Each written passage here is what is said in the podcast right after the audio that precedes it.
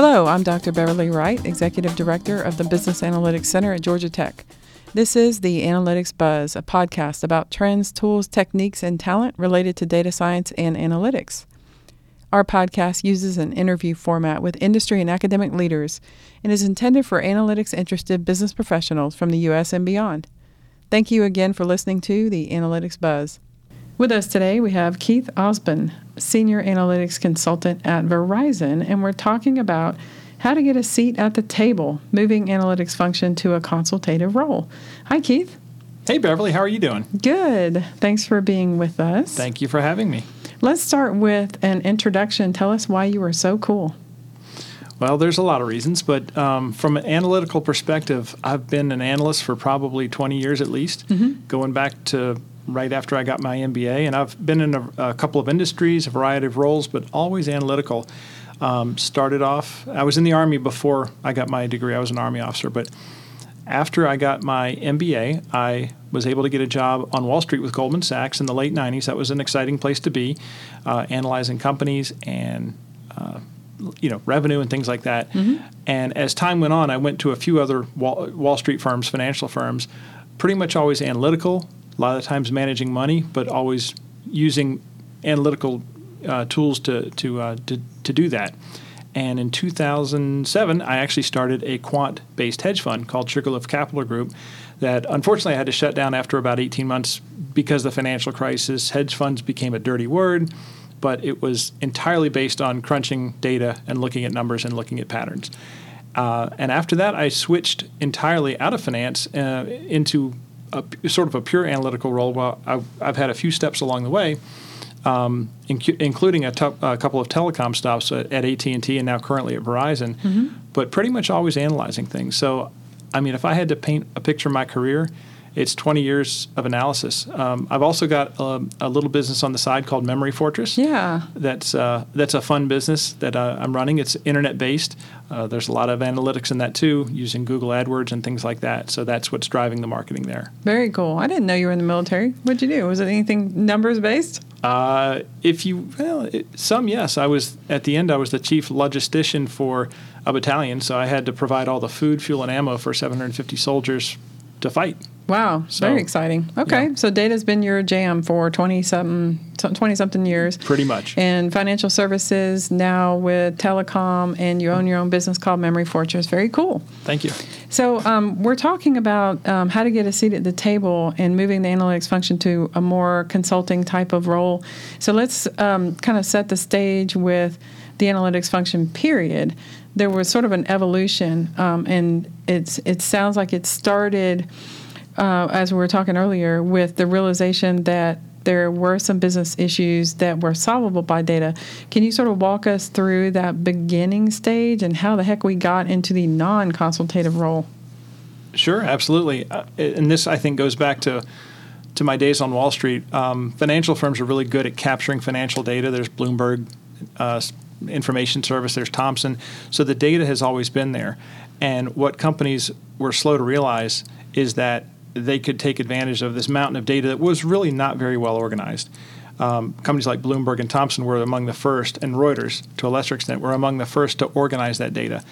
Um, at the time, they just would get their most anal- analytically minded people to mm-hmm. go in and jump in, and that's sort of what I was doing because people always looked at me as the numbers guy, the quant guy, so it was sort of natural for me to get asked. In fact, um, Abby Cohen, who uh, is was and still is the, the um, one of the top people at Goldman Sachs. Um, when I was brand new, asked me to join a four-person team temporarily to do a, a study of the S&P returns from 19, I guess the 1950s on. Uh, that had some surprising results, um, but I was asked to be a member of that team. So it really was just sort of who seems bright, who seems analytical, was the way it went back wow. then. So it kind of started, and I can totally relate to everything you're saying. I know in the early 90s when I was with Atlanta Gaslight, um, we saw a similar sort of um, starting point. So it sounds like you're saying it started with um, there's a specific project or an issue, something that has a dis, um, distinct time of start, you know, because of something that blew up, right? For mm-hmm. example. And let's go grab the most quant person that we know of, right? And ask them to help us solve it with data. Right. Is that what you're saying? Yeah. In Okay. fact, I was at Goldman when Goldman Sachs first started hiring PhDs who had uh, degrees in statistics or quantitative methods.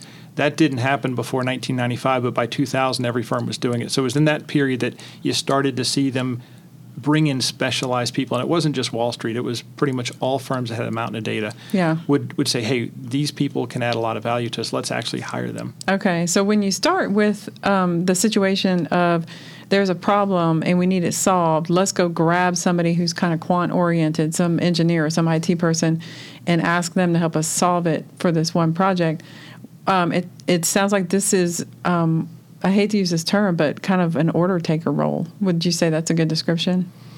Uh, yeah, it, it could be depending on on what uh, they're trying to do, and I would say that it's more of an order taker role. The more data there is, and the less ability they have to mine it themselves. Okay. Because there, to me, there's a difference between being a consultative analyst and a data miner who is really good at going into a database and just finding what's there. So, um, if we're talking about switching and turning the tables the other direction, what are the what's wrong with this? What are the possible issues of using your analyst as an order taker or taking the other direction?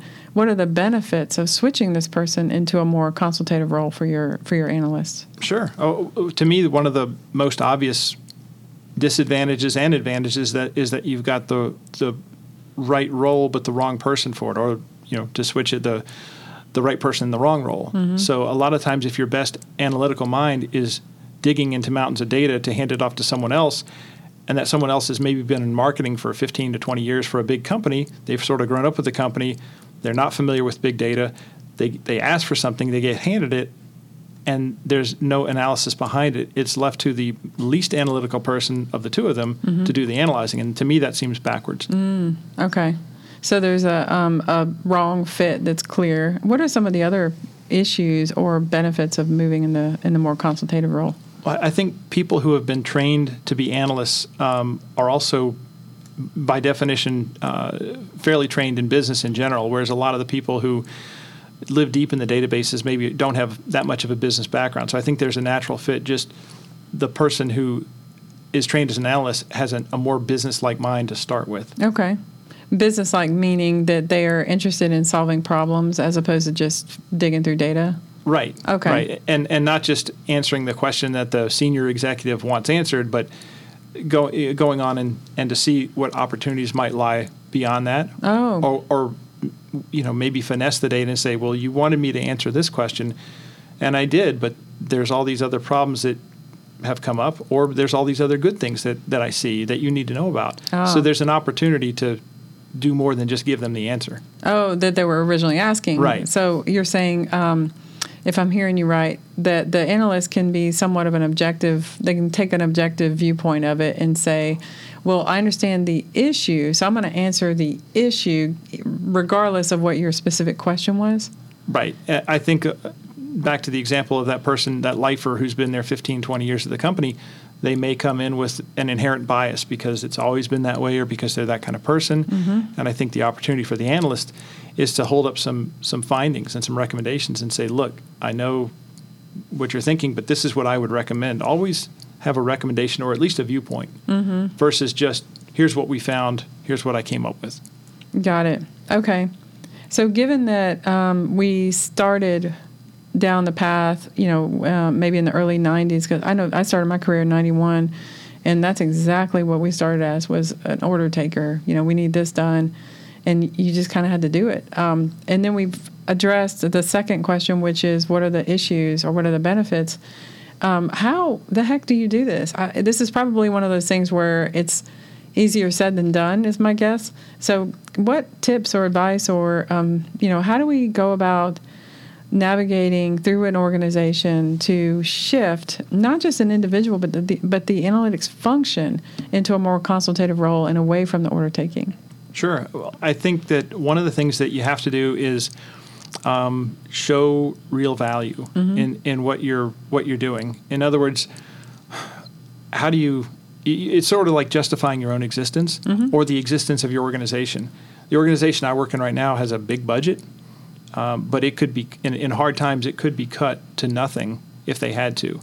Uh, it would it wouldn't be very fun to do, and it would leave the organization with a lot of qu- questions unanswered. But it could be done. So I think you have to always look at it as justifying your existence and being able to put numbers to it. You know, but this recommendation save the company X amount of expenses or gain the company X amount of revenues because I pointed this out. You, you know, I think it's important to quantify that. Mm-hmm. Okay. So you can't be afraid to brag. It sounds like you have to. Uh, It's not bragging; it's just doing more than is asked, and and and having a different viewpoint as well, a different perspective. Um, and what I do at Verizon right now, I don't know how many times people look for an answer, and instead of digging in the data, I'll first just go to the website or go to wherever wherever whatever the customer might see, and it's staring me right in the face. If if I'm asked to track link A, which is at the top of a page, four inches wide, and link B, which is down at the bottom in the footer under the privacy policy, which one's going to get more clicks? That It's- seems obvious to you, It right? seems obvious Yeah. before I even look at the data which one's going to get more clicks. Right. And yet, I think a lot of marketing executives that get so caught up in just they don't look, you know, step back and take a big fifty thousand foot view and see what makes sense. Got it. Got it. So some of it has to do with just that unbiased, um, or at least less biased perspective as somewhat of an outsider, not being um, as immersed in the business. Um, but the it sounds like at the heart of it, it, you have to show real value. Like you have to provide something, not just answer the question that originally came to you, but answer the real issue. Right, and, and on a lot of things, if something's been done a certain way, or it's a recurring ask, a recurring report, whatever it is, um, it sometimes helps to blow it up and rebuild it and say, look, you know, this made sense three years ago, four years ago, but look at how the business has shifted. Does this make sense? Half the people are gone. We're, we're doing things very differently now. Why are we doing this part the same way? And so be willing to raise your hand and say, I will redo this the way we do this. I will take the lead on a KPI report. I will take the lead on the entire presentation to make it more sensible to today's environment. Yeah, got it, got it. Well, and there must be a step too, because once you show the real value, that can't be the end, right? What, how do you know that you're there? What what kind of uh, manifestation would you see if you were to just let's say you're an alien, you come down, you look in a company. How do you know if that company is using their analysts in a consultative fashion versus an order taking fashion? What does I- it look like? It's pretty obvious because you st- you'll see the analysts start to get asked a lot more questions by everyone, not just senior management, but by everyone, because you develop um, a reputation as the go-to guy, the knowledge guy or girl, um, someone who who can add value to whoever. And so, and that's one of the things I've been fortunate enough to be at Verizon is that guy who gets asked all questions at all hours of the day because I tend to either know it or have seen it or even if I uh, if I'm unfamiliar, I'll provide them a different viewpoint than maybe what they, they came in with. So I think that alien looking down on an organization would see the analysts get asked a lot of questions and not be just told what to do. Okay. Does so that make sense? Yeah, absolutely. They're thinking, um, or you would notice that they're getting broader questions. They're getting a bigger audience. They're getting, and you kind of hinted about this as a reputation of sorts. You know, it's like that guy can answer those questions. You know, And, and they're more high level questions. That's the other part Ah. I left out before. Okay. The, the questions, the more reputation you get, the higher level the questions are. To Mm-hmm. the point of, do you think we should do this marketing test or not? You Mm-hmm. know, based on your experience, what have you seen in your career, or what have you seen since you've been here? so the types of questions, meaning more strategic in nature, Yes. they're um, probably more impactful for the business. You can tell who's a junior analyst by the types of questions they get asked, if they get asked any. You know, more tactical questions. Senior analysts, m- more strategic, more of a trusted partner. Got it. Got it. Do you um, do you also? And then this is you know this is not to be, and meant to be a leading question because I'm not really sure anymore.